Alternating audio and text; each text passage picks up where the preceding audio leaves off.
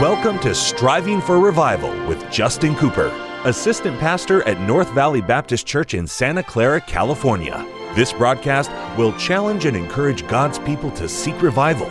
We pray you'll be blessed as you listen to Striving for Revival. Welcome to the Striving for Revival radio broadcast. This is Pastor Justin Cooper coming to you today from the KNVBC studio at the North Valley Baptist Church here in Santa Clara, California. My, what a privilege it is to have you join me for the broadcast today, and what an honor is mine to take the King James Bible and to share with you some eternal truth from the very Word of God. Today, I'm looking forward to getting deeper into Romans chapter 5. And I don't know about you, but I sure have enjoyed the truth that has been set before us in this fifth chapter of Romans. All of this talk about justification is enough to make a Christian smile on a rainy day. I don't care where you're at in life or what you're facing. You think about the fact we're justified, won't see hell, won't taste hell, can't touch hell, never experience hell, but get to spend forever with the Lord Jesus Christ because of justification.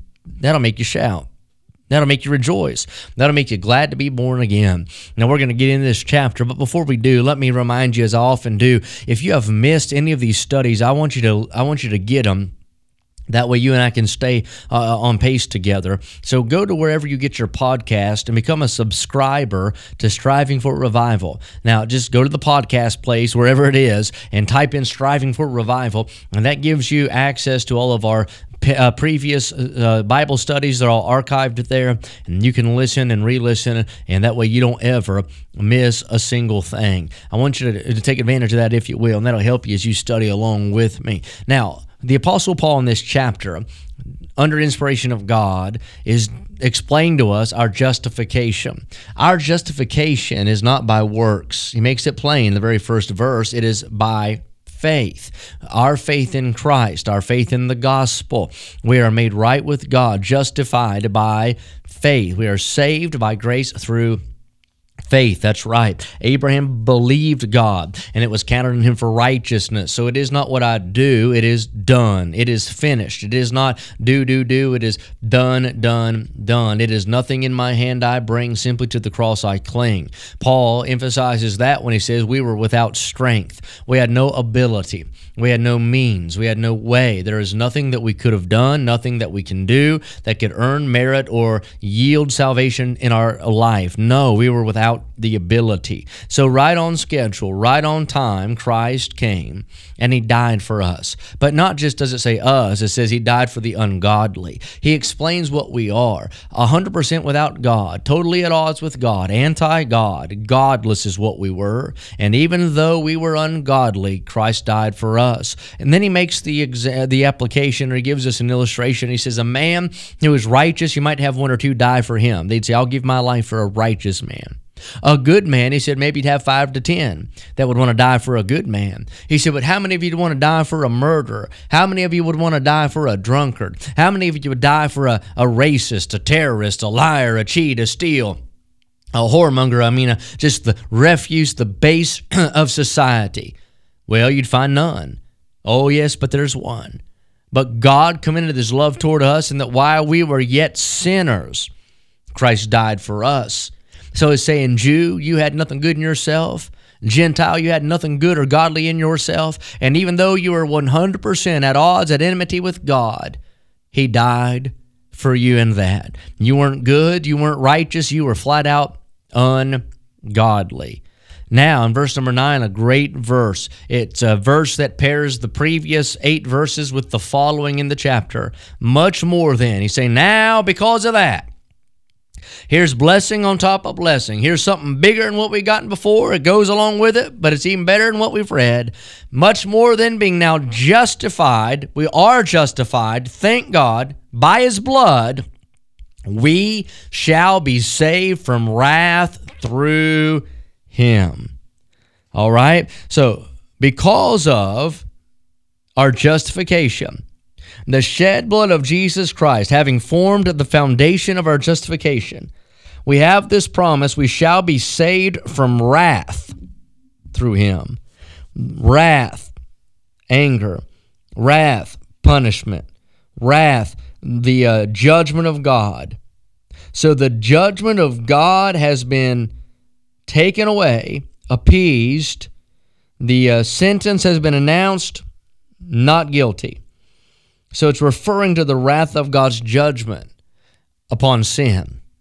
John 3, verse 16 through 18 speaks of this that when you're saved, that the condemnation of God has been removed from your life. Some great verses. You know the story. Nicodemus had come to Christ and he's asking him about being born again. And we follow up that John 3:16 statement when he said, "For God so loved the world that He gave His only begotten Son," and we read that one and we quote it often. That's a great verse. But the verses following give us some great truth. It says, "For God sent not His Son into the world to condemn the world, but that He through the world, but through, but that the world through Him might be saved." And now here's our verse, verse 18: "He that believeth on Him is not condemned." That means, thank God, it's gone. But he that believeth not is condemned already, because he hath not believed in the name of the only begotten Son of God. So think about that. The wrath of God has been appeased in that one who's put their faith in the Lord Jesus Christ. It talks about it uh, uh, there in John chapter 6. But then, y'all, or John chapter 3, sorry, verse number 16 following. But then we go down to verse 36. John pins this He that believeth on the Son hath everlasting life, and he that believeth not the Son shall not see life, but the wrath of God abideth on him.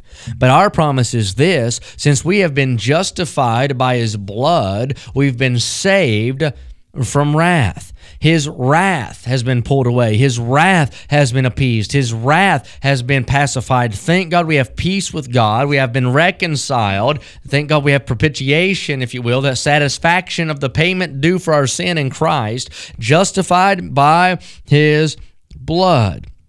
Because of justification, we are saved from judgment. I don't have to worry about hell. I don't have to wonder about heaven. I don't have to bite my fingernails or birth an ulcer in my belly. I don't have to hang on in dirt or hope so. I can rest assured, anchored with faith, knowing that I'm saved and set for heaven. Why? I've been justified by the blood of Jesus Christ. Verse 11. And not only so, but we also joy in God through our Lord Jesus Christ, by whom we have now received the atonement. This is the only mention of atonement in the New Testament. So, this is the conclusion of what we've read so far. There's a lot of words here we need to notice. We are referred to as enemies. So, ungodliness and sin, this allegiance to the world, makes one an enemy of God, at enmity, at odds with God, anti God. Secondly, even though we are anti God, God has reconciled us, brought us together to Himself by the death of His Son. So God has reconciled us, even as enemies, to Himself through Christ. It's the only way to be brought back to God is through Christ. He's our daysman, He's our bridge, He's our go between. Our reconciliation to God was initiated and accomplished by Him, not us. So it tells us He loves us, He has mercy on us, He shows us grace. He's long suffering. God is good. It presumes that we are helpless, without strength, right? We have no way to merit salvation. We deserve His wrath. We have earned His judgment. So, if the death of Christ has formed the basis of us being reconciled to God, how much more shall His life form the basis of our salvation? So, what's implied is the resurrection of our Lord guarantees our salvation. It's the basis of our ongoing salvation. Because He lives, I can face tomorrow. Because He lives, thank God I can press on. Because He lives, I've hope beyond the grave. Oh, death, where is thy sting? Oh, grave, where is thy victory? Right? Jesus Christ rose, triumphant over death, hell, and the grave. And because He ever liveth, I know I'll live forever with Him. He ever liveth to make intercession for us. It's an ongoing salvation. I am saved. I'm being saved. I'm perpetually, eternally saved. of everlasting life. As long as Jesus lives, I'll live. As long as Jesus is alive, my salvation is going to last. So there's the security of the believer. You're listening to me today and you're worried about salvation. You say, I, I know I, have made a profession before, but I, I just don't know if I'm still saved now. You'll be as saved as long as Jesus Christ is alive. That's right. You're saved. It says right here in our Bible verse. Not only so, but we also joy in God through our Lord Jesus Christ, by whom we have now received the atonement. Thank God we're reconciled. We shall be saved by his life. Atonement. You can sum it up like this at one meant, at one with God. We're brought back into fellowship with him Because of all the implications and facets of justification, we have joy in God. We can rejoice in the hope of the glory of God. It is good to be saved. It is good to be justified. This Bible chapter is so rich in doctrinal truth. Make sure you don't miss next broadcast as we dive deeper into Romans chapter 5. But until then, let's pray for revival. Thank you for joining us today for Striving for Revival with Justin Cooper, Assistant Pastor at North Valley Baptist Church in Santa Clara, California. Listen at this time every weekday as we strive for revival.